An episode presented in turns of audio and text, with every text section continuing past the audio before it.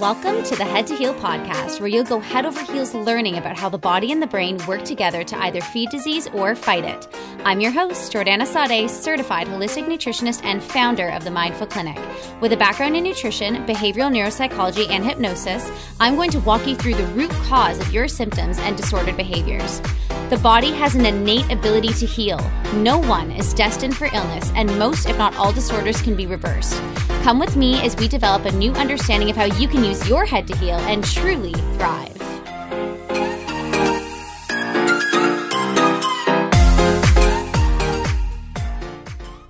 Like I promised, I am going to go over today my proprietary process. This is my three step system. I've been doing this for almost a decade now. And this system is going to help you heal your relationship to food, increase confidence, and lose weight without dieting because I promise you it is not necessary. My promise to you is in the next 45 minutes, excluding hot seat coaching, I'm going to teach you everything that I know as well as I can to heal your relationship to food, to normalize your eating and your behaviors, and to balance your body so weight loss can be easy. And at the end, if you desire more healing, I'm going to show you how to work with me and how we can achieve your goals specifically. All right, let's jump in. So, this is my story a lot of you guys on here I know and love dearly. I have some past clients who have had huge success stories. It's so nice to see you. I have some current clients who are currently working through their trauma. And I have a lot of new people on here. So I really just want to start with my own story so you know who I am and what I do and why I do it. And basically, what even qualifies me to be able to do this. So, my story started when I was very young. I was the only obese kid in school. This was a long time ago when obesity rates were not as prevalent as they are now. And I was bullied a lot and I was made fun of for my size. And obviously, this played a huge toll on my mental health. So when I was eight years old, I was playing tag and I tagged this boy that I had a crush on, and he goes, Fatty caught me in front of the whole school. And I swear to God, I remember that day like it was yesterday. I remember everything about that moment. And it was that day that I really decided enough's enough. And so I went on my first diet. And so what that looked like was I really just starved myself. And I did lose quite a lot of weight when I was eight. And I received a lot of praise from it. Like people at school all of a sudden wanted to be my friend. And now the cutest boy who called me fat wanted to talk to me. My parents even were like, oh, now we can see your beautiful face. And so I was really praised for this weight loss. And what it really taught me was at a young age that being thin meant I was lovable and being overweight meant I wasn't. And this spiraled into decades of what I can only describe as pure torture, eating disorders, and then eventually substance abuse. So we ended up with substance abuse. And because I learned actually quite early on in high school that if I was using substances, I was actually not using food as frequently. And substances gave me this kind of release and relaxation that I didn't really receive growing up since I was so traumatized by feeling like I wasn't accepted, feeling like I didn't fit in eventually i developed a pretty serious cocaine addiction and i was in and out of rehab. I was very very thin and i honestly was quite happy at this size. I was i didn't even realize i had an eating disorder at this time because most of the substance abuse was just to keep my weight down. I was kicked out of university. My parents were like you have to come home. Like you need help. And so i came home and at that point i actually met my now husband and i got pregnant. And so when I was 22, I got pregnant. I had no education and I had to stop using all of my substances. So that baby just like really saved my life. And in that pregnancy, I realized that I was starting to use food in a very similar way that I had used substances in the past, where I never really felt full. I continued to eat and eat and eat. And it wasn't because I was pregnant, it was because there was this addictive like tendency that I had towards food. And so I gained 80 pounds in the pregnancy. My doctor was like, this is really dangerous. Eventually, I said, you know, I have to get down to the bottom of my eating disorder. Like something isn't right here. I used to have friends that would just eat when they're hungry and stop when they're full. And I just never understood that. And so I actually went back to school to become a nutritionist. And I graduated as valedictorian with first class honors. And I was hired right out of the school to work with a medical doctor. And so him and I built this beautiful obesity clinic. But at the end of the day, like nobody wakes up and says, I want to be fat it's just not a choice.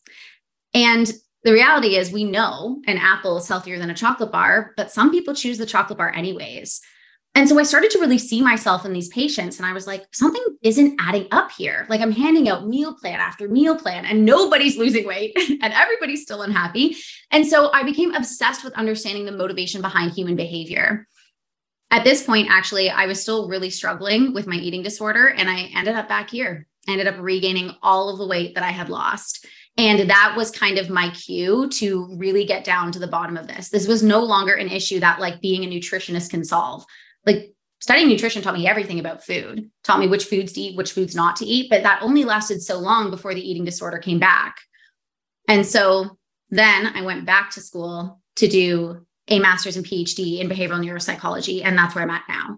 And so my entire practice is really rooted in brain behavior activity. And I can tell you personally, it saved my life. I no longer have any addiction or food issues at all. And also, like, I'm the fittest I've ever been. And this is through not through dieting at all. This is through literally changing my brain and changing the way that I view food and changing my relationship to food so that it really just is like eating when I'm hungry and stopping when I'm full. And now I want to help you. So once I understood how to normalize my eating behavior and stop dieting, my body normalized. And weight loss is sustainable, which is really what we want to do. Like nobody wants to live in a world without cake. Like that's just not a life I want to live, you know? And so this isn't going to come through like punishing yourself or restriction. Like that only will last for so long. And I'm going to show you exactly why. But before we even go any further, I really want to emphasize that this is not for everybody. Like there was a time in my life when I was struggling that I could not hear this message, you know? And so I don't want you to waste any more time. This is for you if you are going to be open minded, if you are ready to stop dieting, you're ready to let that go. This is for you if you're sick of your own shit, like you're just done. This is for you if you are ready to learn something new and ready to get to the root cause of your relationship to food. And if you are ready to actually rewire the limiting beliefs and the way that you think, because the way that you've thought has brought you to where you've got. And so if we want to change, we have to be able to mm-hmm. change our minds, you know? Okay. So, how to heal your relationship to food, boost confidence, and lose weight without dieting. Basically, this is my proprietary process. So it's called reset, rewire, and rebalance. And when we can reset the hunger cues, when we can rewire the brain so we stop self sabotage, and we, when we can rebalance the body, we find food freedom, we find confidence, and we find weight loss effortlessly. I'm going to show you how. So your options are like diets, right? Ozempic, which like that's a topic for another day. I've done a podcast on that. You can cry, like you can just like sit in your shit and be like, this is it. Like, I don't know how to fix it or and like you could hide, right?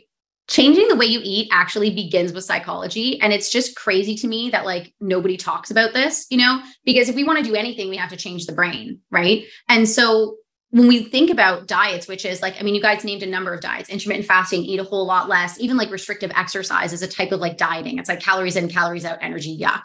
But diets actually have statistically, and I'm like a research nut, a 98% fail rate yikes, I am not taking those chances. Like you go to a surgeon and you're like, the surgeon's like, yes, there's a 98% chance you're not going to survive the surgery. You're like, hell no, right?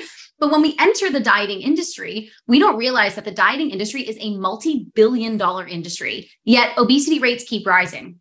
If diets worked, we would no longer have obesity, you know? And in the States now, obesity rates are over 40%. That's like half the fucking population. Like, ah, something's not right here, you know? Because, like I said in the beginning, most people know what is healthy and what's not, but it's actually making the healthy choice that proves to be difficult for some people. And like, if that's you, that's who I'm talking to. It's normal to be skeptical. I know. You're like, this girl's crazy. like, what is she talking about?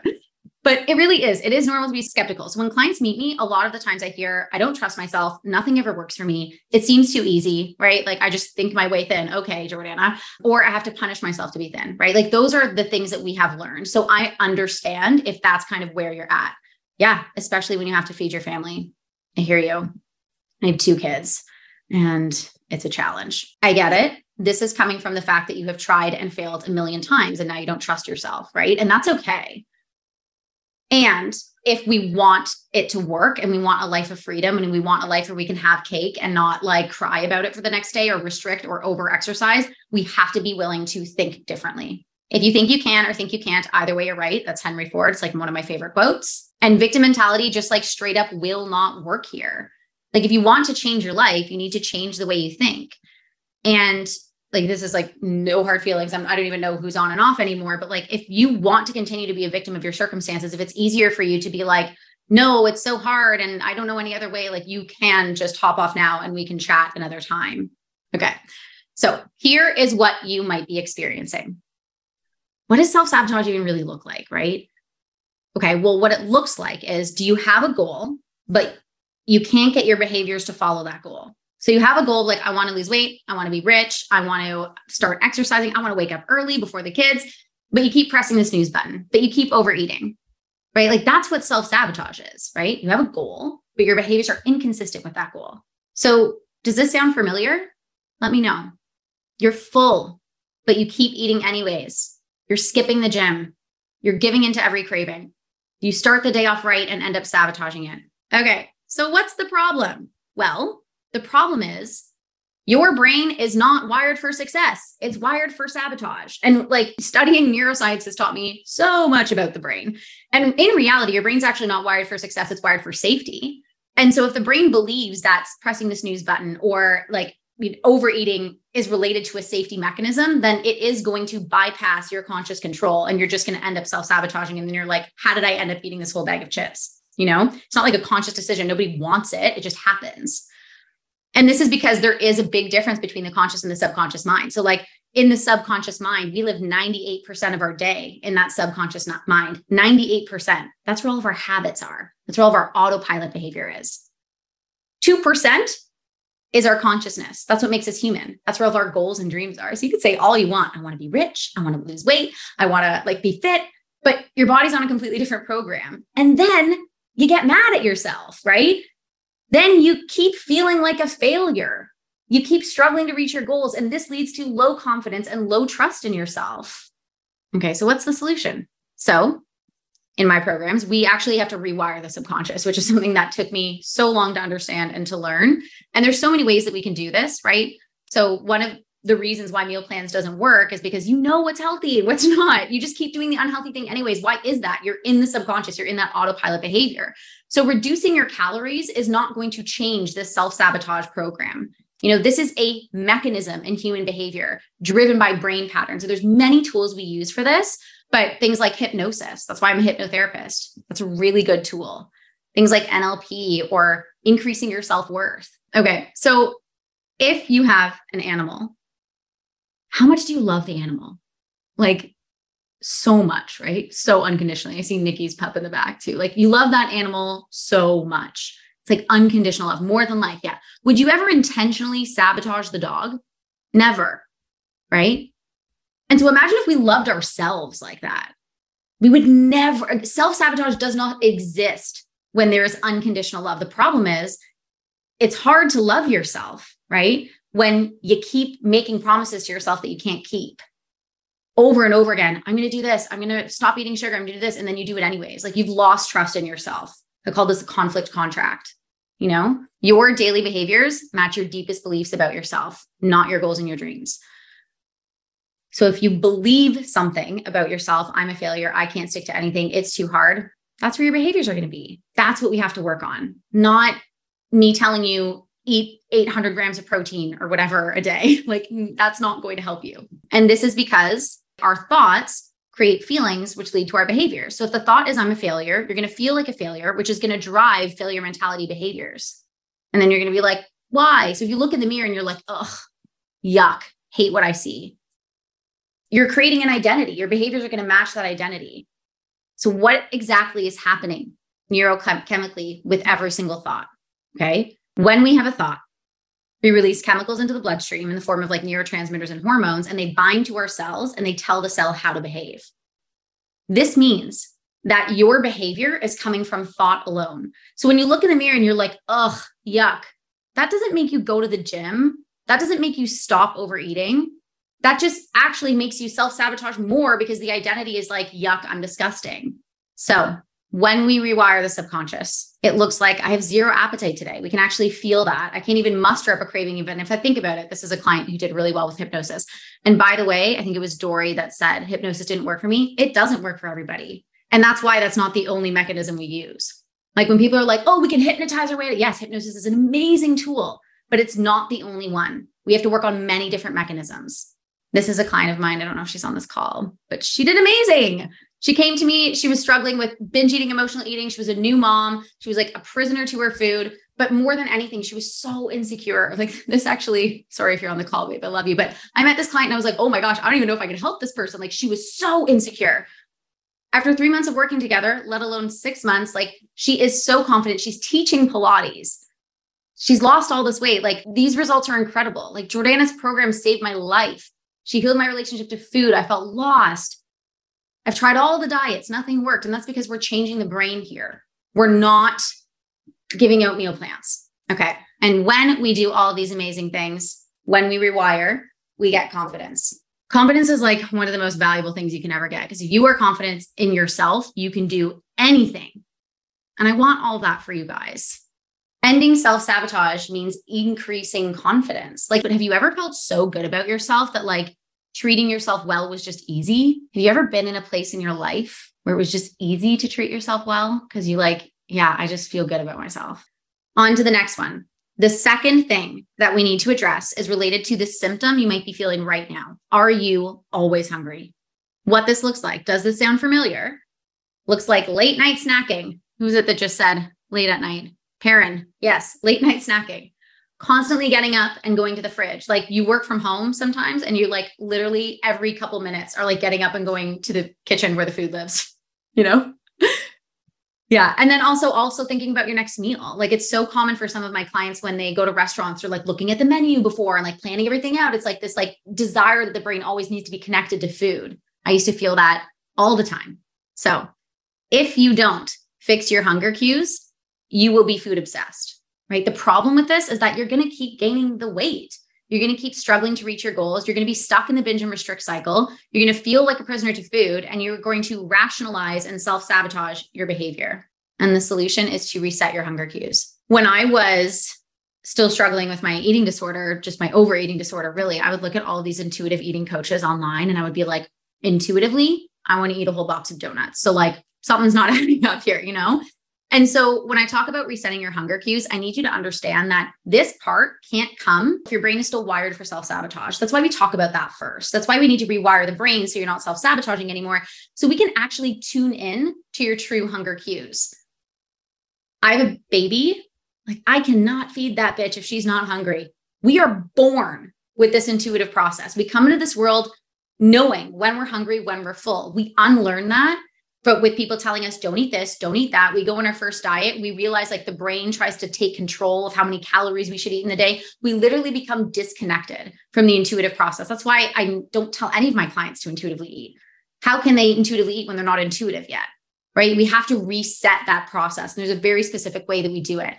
But literally this process can't happen unless we break free from self-sabotage first so you'll continue to sabotage. But I'm sure you guys had a friend who just like eats when they're hungry and stops when they're full. But we basically unlearn this process as we grow up. And we just need to return back to it because that is, yeah, exactly. That is your natural tendency. The brain wants to return back to that because overthinking about food takes up a lot of energy and the brain is a very efficient organ. So when we do this, this is what it looks like. This actually is from a recent client. She's like, something just feels so different. I can't put my finger on it. I'm not constantly thinking about when my next meal is. Like it's just this part of it, this resetting your hunger cues should feel a little bit like magic. And everyone laughs when I say that until you go through it. And then you're like, oh my God, all of a sudden I just eat when I'm hungry and I stop when I'm full. And it, I can't even believe that. Another client, I know my favorite part is I think about food less and less each day. Oh, love that for you. Yeah, this is all subconscious programming, but like most of the time we hear that we're just not thinking about food anymore. Over the past two days, I have not inflicted any guilt or shame for eating because when we eat, we're hungry and we're stopped when we're full, it's actually very easy to not feel guilty, right? It feels so good not to think about food all the time. Yes, love that. If you struggle with disordered eating, I feel confident that Jiordana's program will change your life. Oh, Georgia, she's so sweet. Yeah. So Georgia was a huge skeptic when I met her. She was also a very tough client, but absolutely so rewarding. After six months, she basically lost 30 pounds. She completely changed her relationship to food. She no longer struggles. And it really is through food psychology that we're able to do this.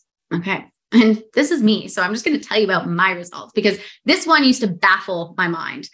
So I remember being in a place where I was literally going from drive through to drive through, like never feeling satisfied, never feeling satiated. I would be like, oh, wait for that Tim Hortons donut or whatever. And I just know what it feels like to finish dinner and then to keep grabbing cookies or to go t- to Christmas dinner and then like be so overly full and then continue to eat on the way home, like, or come home and eat after an event.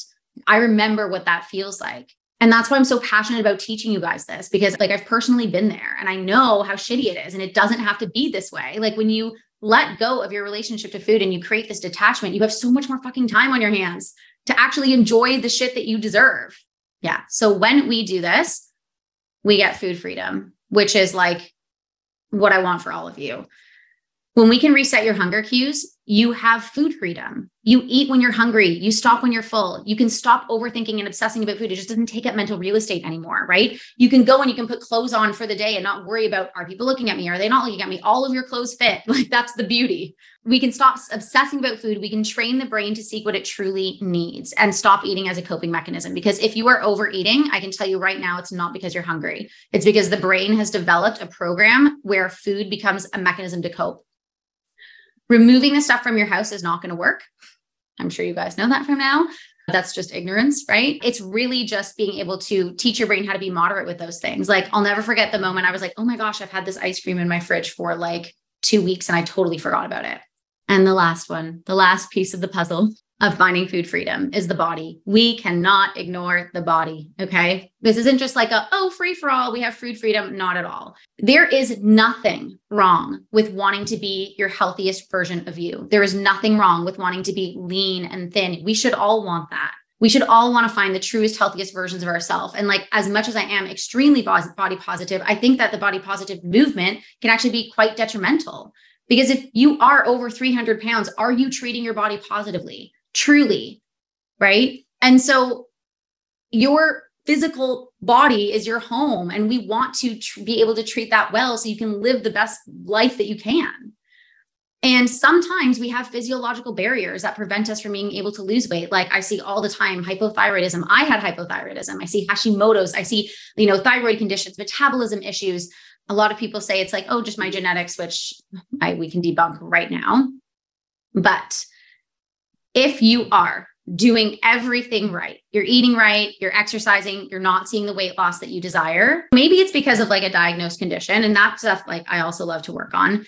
But we can't ignore the body. We can't just work on the mind and then just forget about the body. We also need to rebalance the physiological body. So, if there are thyroid conditions, if there's metabolism issues, if there are genetic codes that are turned on or off that are preventing you from being your best version of yourself, we need to actually get to the bottom of that so that you your body can be a fat burning machine. Because i tell you right now if your body is holding on to any amount of weight it is not adaptive for the body.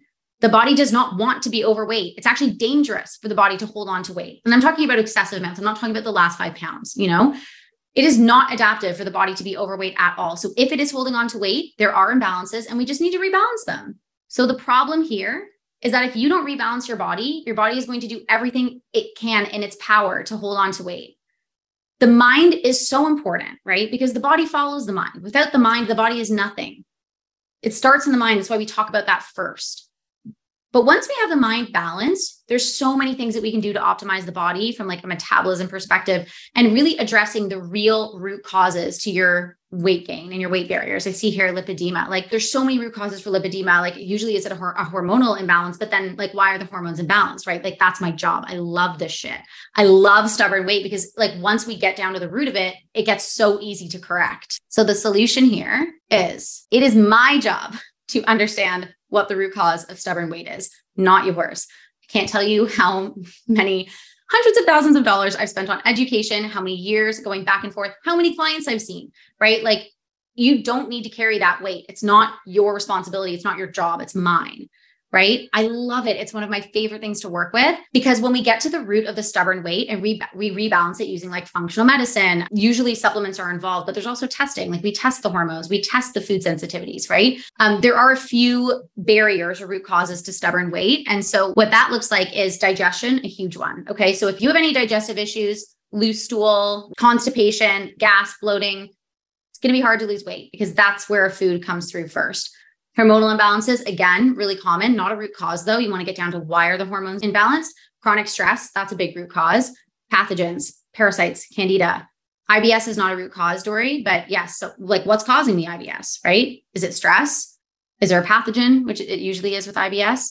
So you have to get down to the actual root cause, or else weight loss is going to be difficult. And you can like mindset your way out of all of your disorders. But if we don't rebalance the body, it's going to feel really defeating, right? Because you're going to step on the scale and you're not going to see what is optimal for you.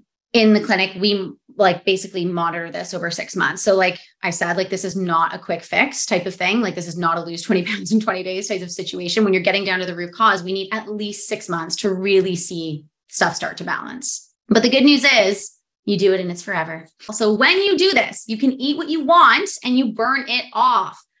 If you are not overeating, you will never be overweight. Yes, if there are imbalances, hormonal, whatever, like that stuff can exasperate the issue, but it starts in the mind first. The body does not manifest anything without the mind, right? This client's on this call, but she's amazing, eating whatever I want, simultaneously lost almost 50 pounds. It might even be more now, right? and it happened over months and months. Like this isn't a process like boom, and there you go. We regulate everything and then it lasts forever. This is now, it's been two years since I've worked with this client and she still has all the weight off. And that to me is priceless. Yeah. So she basically went from a size 16 to a size six, which like I am just like, oh, my love of my life.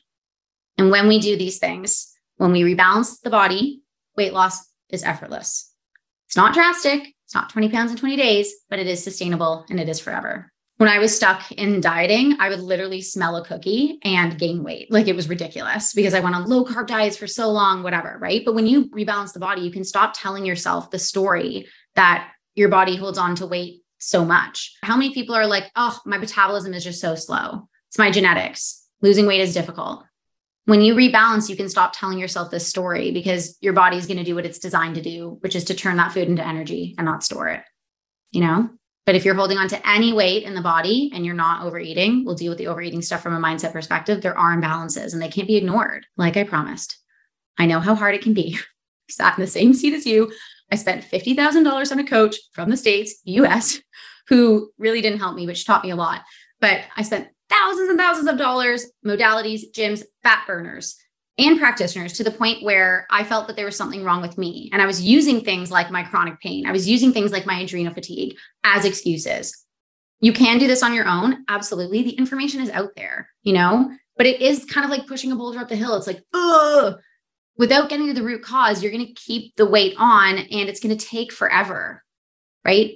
I've dedicated my entire career to this. I've done this for almost 10 years on this topic alone. Like before this, I was a sports nutritionist, etc. This isn't really something you can like learn in a manual, you know? And when you do it from the help of an expert, you don't have to do it alone. And I think that that's really important because I don't think anyone should have to go through this alone. Okay, so enter the Mind-Full Method. This is my group coaching program. It's my baby. I have a few of you guys on here. I'm obsessed with it. I love all of you so much and we have a lot of fun. So basically, the first week is really all about um, testing and kind of getting to know the process. So we do the Dutch test, the Dutch hormone test, we do a food sensitivity test, and you get all the tools that you need to be successful. The second week is about setting up your routine. So this is reset, rewire, rebalance. This is about really setting up your day so that you can be successful. And it's not like do a morning meditation anything like that. It's like, where can we optimize your day so that you can actually reset and rewire in a way that's going to work for you? The third week is on confidence and self esteem. We got to change the mind before anything else can happen. This is about building self love, confidence, and empowerment. Because if you truly loved yourself, you wouldn't sabotage. The second week or the fourth week is healing your relationship to food. So, all of my years in behavioral psychology really are condensed into that week's module. This is really about understanding the functions of your behavior. So, operant conditioning, classical conditioning, understanding cravings, learning how to disassociate from them. All the while, by the way, guys, we're using hypnosis the entire time. We're using NLP, we're using like all the different techniques. Week five is about ending self sabotage. So, this is where we actually reprogram the subconscious patterns that are holding you back. Week six is my my mechanism, think your way thin. This is really about the law of attraction and manifesting weight loss because the only difference between you and somebody who has never had an issue with their weight is the way that they think. That's it. There is no gene that says somebody's going to be overweight. It's literally the way that you think. And so if we can change that, we can change your reality. The seventh week is about healing triggers, improving self worth, working on people pleasing, which is a huge common tendency for people who struggle with overeating. Week eight, we get into actually the body work. So you can see the first like six weeks, we only focus on the mind. The second part of it, the second part of the 12 weeks program, we focus on the body. So this is where we're optimizing digestion, We are working on the body mind connection. So, understanding like food and mood. We are resetting metabolism. So, we are boosting metabolism. We're learning about fat burning. It's very, very easy to do once you do it correctly. And then week 11 is we talk about stubborn weight. So, this is like, are there pathogens? Are there hormonal imbalances? We have to get to the bottom of that kind of stuff. And week 12 is finding the new you. But the thing is, I've really talked about this so many times in this call. In six weeks, usually, I can heal your relationship to food. In six weeks, like you can change the way you think about yourself and you can change the way you relate to food. In 12 weeks, are we going to like rebalance all of your hormonal imbalances and everything in 12 weeks that took you 30 years to get? No, absolutely not. Right. So the program is actually not 12 weeks. There's 12 weeks of content, but the program is six months because from my experience, it's going to take about six months for me to actually help you to see the results on the scale that you want to see, which is kind of why we're here. Right. And the beauty about it is that like I'm monitoring you the entire time. There's tons of bonuses. So for six months, every single week, and now it'll be twice a week, we do a live coaching call. So there's a lot of value in that. I always bring in experts, like training experts. So experts in the field, we do calls with them. Um, there's testing included, so the Dutch hormone test, et cetera, hypnosis, of course, and not just hypnosis for weight loss, but hypnosis for everything anxiety, depression, confidence, because these are the root causes. The food is not the issue, the food is the coping mechanism. The issue is how you feel about yourself and the way your brain is wired. You get like access to my pharmaceutical grade supplements. Um, there's other bonuses, things like shopping lists, checklists, like that stuff is just gravy. Like we don't, you can use that if you find that valuable, but at the end of the day, you, it's not a recipe guide that you guys need or you wouldn't be here. Every single week, there's a PDF that's attached. So, one thing I love about the program is when you finish, you have like an entire book, right? So, if you're triggered in the future, you can go back and read, like, what did we do here at this week at this time? And there's confidence challenges, there's affirmations to increase self-love. There's my microdosing course, that's a topic for another day, but there's just there's community building. There's also 24-hour access to the community and myself. So there's even in between the calls, there's never a day where you can't be like, I need help. You know, I can't stop snacking. I ate before bed. What do I do? That's when you need help, not when we talk the next week. That's what makes us very different from therapy. But yeah, so there's 24 hour access.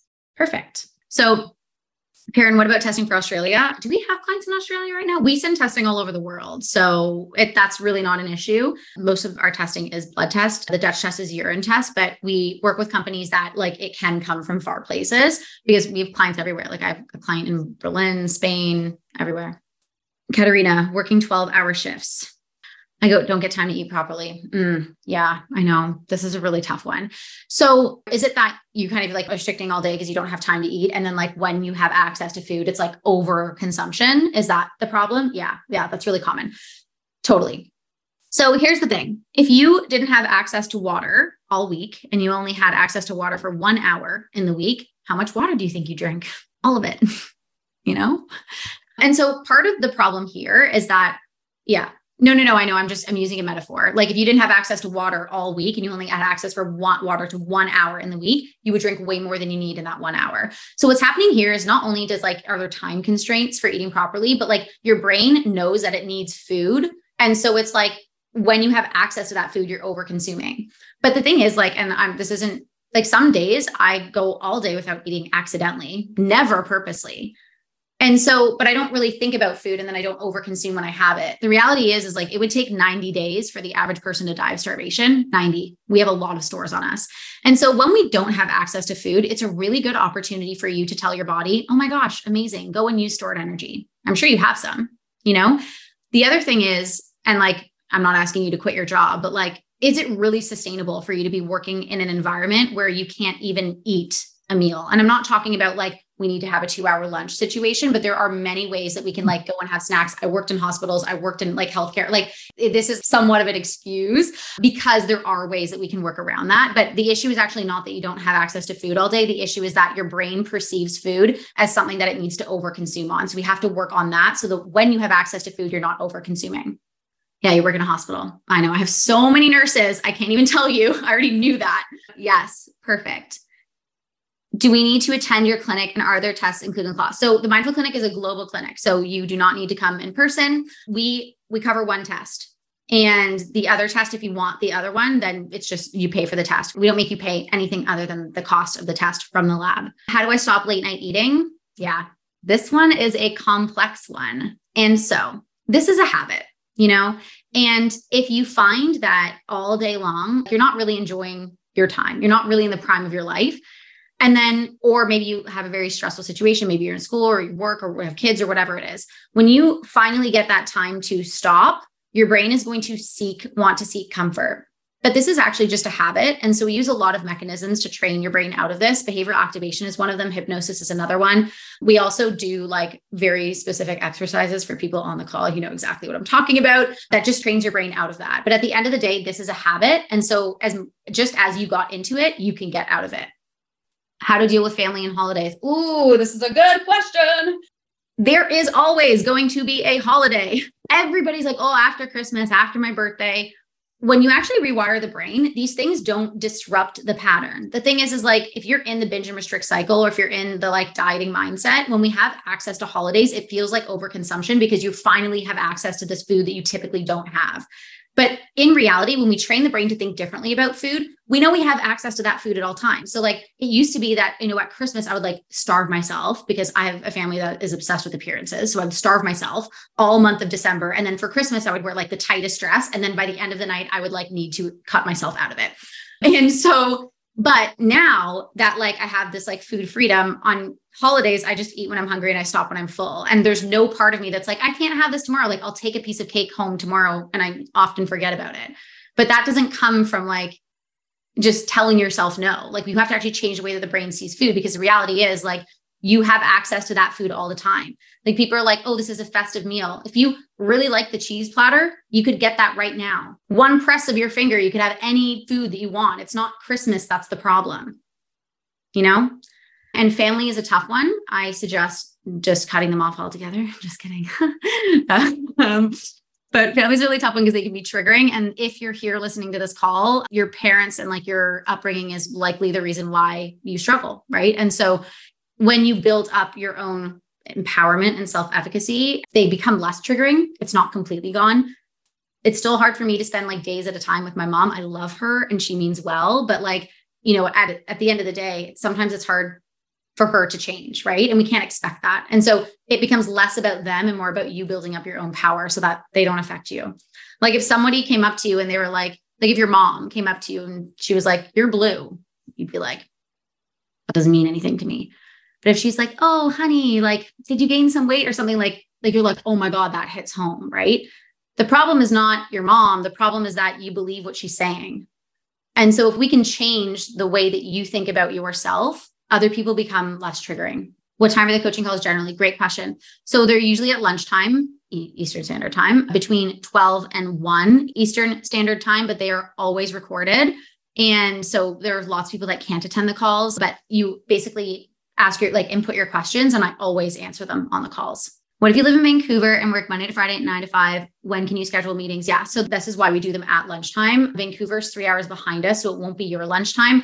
But this is why this is like better, in my opinion, than the private coaching because like every week a module is going to drop. So it doesn't matter if you do it in the morning, at night, like you can do the content. It's just the calls that like you might have to record or like you know, do it on a lunchtime or anything like that. But I'm always going to answer your questions and they're always recorded. There's lots of people that don't come to the calls that are very successful. And the calls are also like one of my favorite things. I've always been told if I starve myself, my body will store, store more fat. Yeah, like we should never be starving ourselves ever. The metabolism is going to slow down if we have that mechanism. The problem here, though, is that if you have the desire to eat and it's true hunger and you tell that part of you no, you're going to go into store mode because the brain doesn't know the difference between financial stress, emotional stress, or like, I don't have access to food when I'm hungry stress. It just knows cortisol. I'm running from a bear. Right. So, like, when you restrict when you're actually hungry, you create a, really big problem. Your metabolism slows down. But if you are actually in tune with your true hunger, when you eat when you're hungry and you stop when you're full, some days you're going to be more hungry than others. Some days I'm not hungry at all. And other days I'm hungrier or I have a bigger desire to eat. But you will never be able to tap into that if we view it as restriction or starving, right? Because then there you don't have a good relationship with your body. Your body's like, I need to eat. And you're like, no. Well, yeah, of course it's going to go into store mode. Um, I eat at my desk five to 10 minutes, then back to work. I hear you. Me too, man. Like that's my situation. And I don't really think anything of it. Like I know my body has more than enough stores. I usually have one good meal a day, like with my family. Um, but when things are busy, like as you can tell, I'm really passionate about my job. So when things are busy, like So I get five minutes in between calls and I don't, I don't even think about it anymore. Intermittent fasting, in my opinion, is a diet. I don't think there's anything wrong with push, pushing back your hunger, your first desire to eat, because more often than not, we're responding to craving. And craving is really just your brain saying, I feel dysregulated, right? Every time you have the desire to eat, you respond by eating, craving, eat, craving, eat, craving, eat. You build a strong association. At that point, it's really hard to tell the difference between true hunger and craving. If it's true hunger, you usually haven't had a meal in a while, right? And you would eat anything. It's not just like, oh, I want something salty, I want something sweet. It's like you would literally eat anything. That's true hunger. Right. And so I don't think there's anything wrong with pushing back your first meal. I think that longer fasting periods are, of course, better for the body. We can't ignore the science. Right. But if you're like every day at 12 p.m., that's when I break my fast, like that's a fucking diet. What if you're hungry at 10? You're just telling your body no, then the body's going to go into store mode. Like you're sabotaging yourself there right? The whole purpose is to get in touch with the body, not to disassociate farther. And any type of rule that's coming from an outside perspective is not going to get you there at all. My biggest problem is binge eating when I get my cycle. Yes, it used to be one day cravings, increased to two, and now it can be like a whole week. Oh, I've been there. Um, but there's a lot of changes. Like there are, yeah, of course, no patients. Yeah. So, babe, you have a hormonal imbalance. Like this is what I'm talking about. We can, yes, we can work on the mind, but like we also have to rebalance the physiological body because hormones can make you feel like you're crazy. So, yeah, in that case, you need to balance your hormones. History of binge attacks. Don't have a big appetite. How do I change that? And what do I do? What do I eat? So obviously, if you don't have a big appetite, but then you end up binge eating, like this is coming from an emotional place. And sometimes it's coming from repression, you know, sometimes it's coming from some like an, a memory and experience that you've repressed. And I have to get down to the bottom of that. And we have to help the brain like compute and work through it. Um, but the binge attack isn't coming from nothing. Like you have to understand that your behavior comes from the mind first. The body follows the mind. So something's happening in there that's triggering the response of the binge eating. We have to figure out what that is. How do you balance your hormones? So this ain't my first rodeo, honestly. For the most part, from symptom alone, I can pretty much know which hormones are imbalanced, but it's taken me a long time to get there. But I'm kind of at the point in my life now where I'm like, let's not guess, let's just test, right? So if you feel like you have a hormonal imbalance, we're using the Dutch test. We're testing to see where your hormones are actually at so that I can help to support that and rebalance them. So it would really start from knowing which hormones are out of balance. And it's interesting because some hormones, when they're really, really low or deficient and really, really high, have the exact same symptoms. So we can't just go like, oh, we all have an estrogen dominance, right? It's like actually estrogen dominance and deficiency of estrogen have the exact same symptoms, both weight gain. So if we assume it's an estrogen dominance and I try and give you like something to detox estrogen like DIM, like you actually might exacerbate the issue. That's why we should just test to what extent do you focus on whole eating and quality of food versus just the f- approach to food mentality and physically? The thing is, you know what is healthy and what's not. My favorite thing ever with my clients, and I there's one right now who's going through this and it's just magical, but like I never have to tell you to eat healthy because you know what you want and you know how to eat healthy. My job and like through this program, my job is to teach you how to love yourself. So you naturally choose the salad. I'm just going to give you an example. So this like makes more sense. But basically, this one client of mine every Thursday goes to track meet with her son. At the track meet, she looks forward to it every week because they have the pizza and the hot dog stand. And she, when she joined the program, she was like, I'm never not going to have the pizza or the hot dog. And I'm like, fine, have the pizza and the hot dog. Like, I don't care. And so this week, though, she sends me a picture of a salad and she's like, I packed a salad. And I was like, to the track meet? And she was like, yeah, I, this is what I want. That's what I'm talking about. You know, Whole Foods are better for you. But if I told her you have to pack a salad to the track meet, it never would have worked. It has to come from you. And that's what's going to allow you to have the flexibility. Like we Uber Eats dinner today. I don't eat only whole food at all. Right. For the most part, I do actually just want things that are better for my body. That's just like, and you're going to get there too, because you're going to want to treat yourself well when you learn to love yourself. When we reset those hunger cues and become more intuitive, I don't want to use that word, but like connected to your body, your body's going to be like, yes, I do want the salad. I want something fresh. I want this. And it's just about getting your brain to trust that process. So it comes from you because if I tell you what to do, it's never going to work. How do you know if you should continue buying supplements, Kale Support, Lymphactive, Performance? Ooh, yeah, this is a past client of mine, obviously. You should reach out to me privately, but always if the supplements are working, then once you reach your goal, we want to stop them. Like we should never, some supplements we will need to take because like our soil is garbage. Like vitamin C and magnesium for women, but like we should never be on like a detox program for our entire lives. Like that's ridiculous, right? So if once you reach your goal, you can come off of those supplements and then just obviously general health stuff.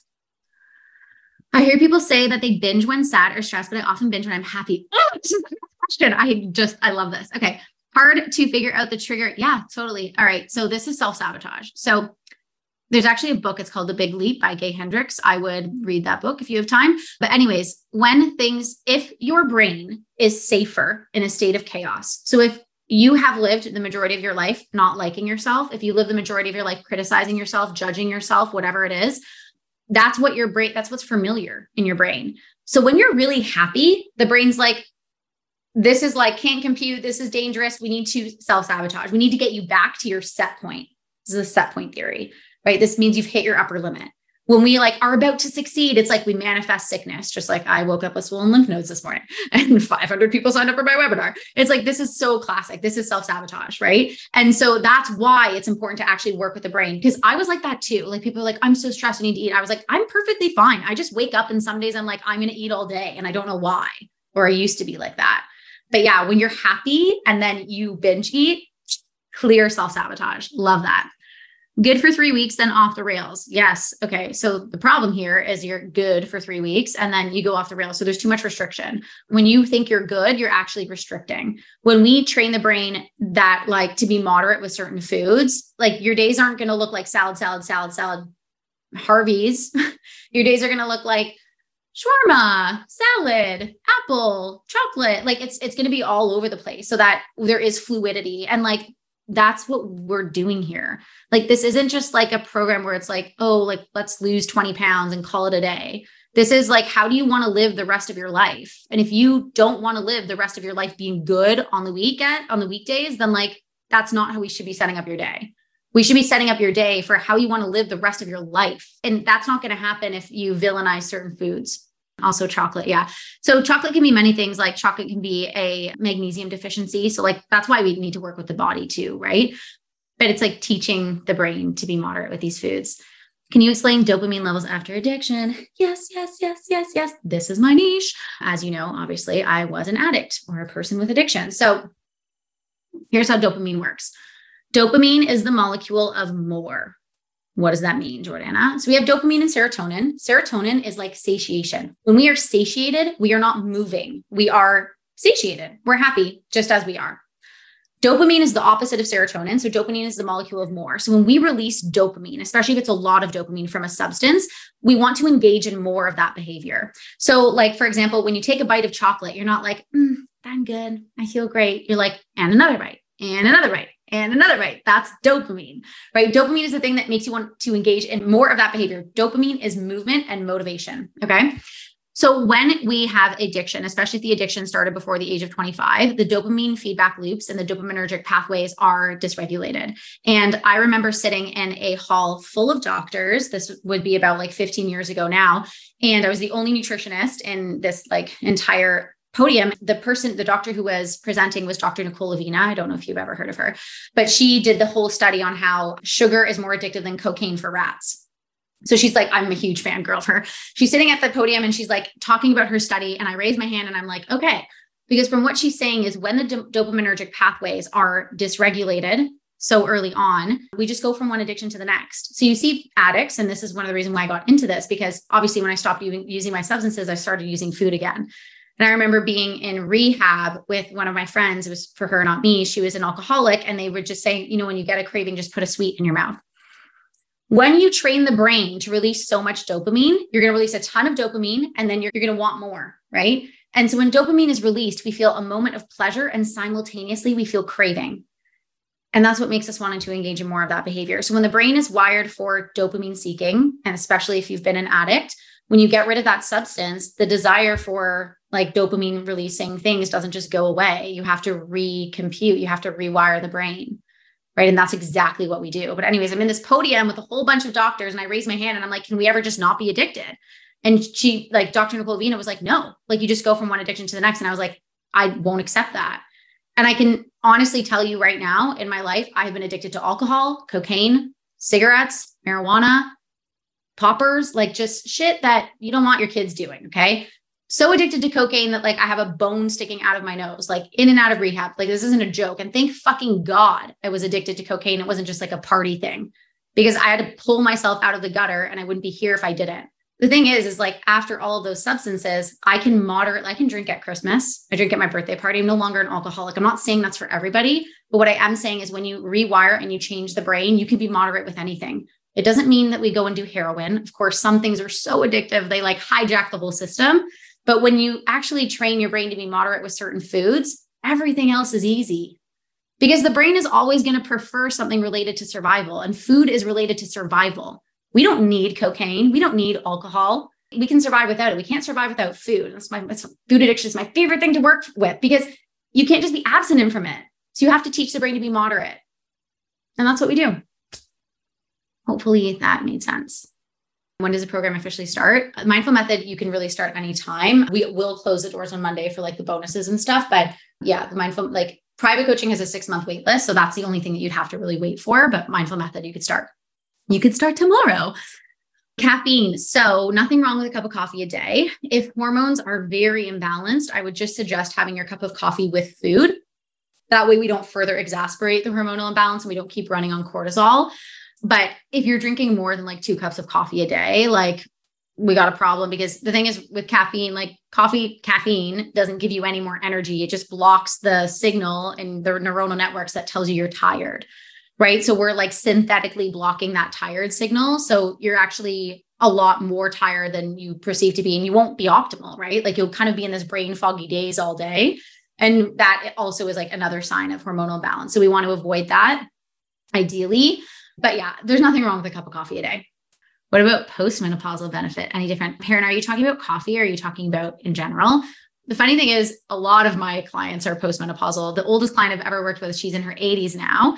And yeah, like the thing with postmenopausal hormones is that, especially if you go into menopause where your hormones are imbalanced, it does take a little bit longer, but it's all achievable, right? Like for my client that is in her 80s now, when we met, she was 72 it took a whole year for her to lose the weight that she wanted to lose.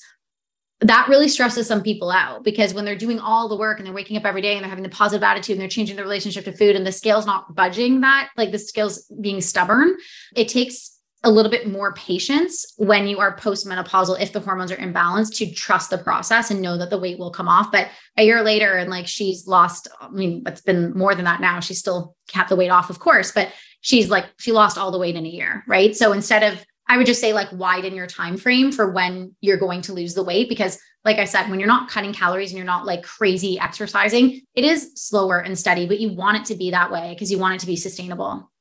This is what allows you to have the piece of chocolate, the burger, that kind of thing. Okay.